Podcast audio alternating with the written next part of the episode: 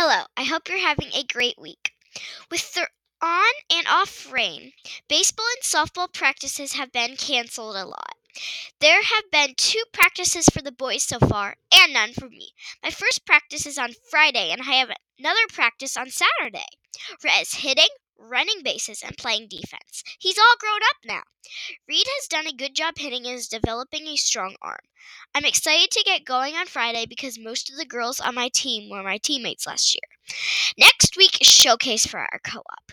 Reed and I will be acting in our plays. There's also a superhero party next Saturday, but I'm not sure if we're going to it or not.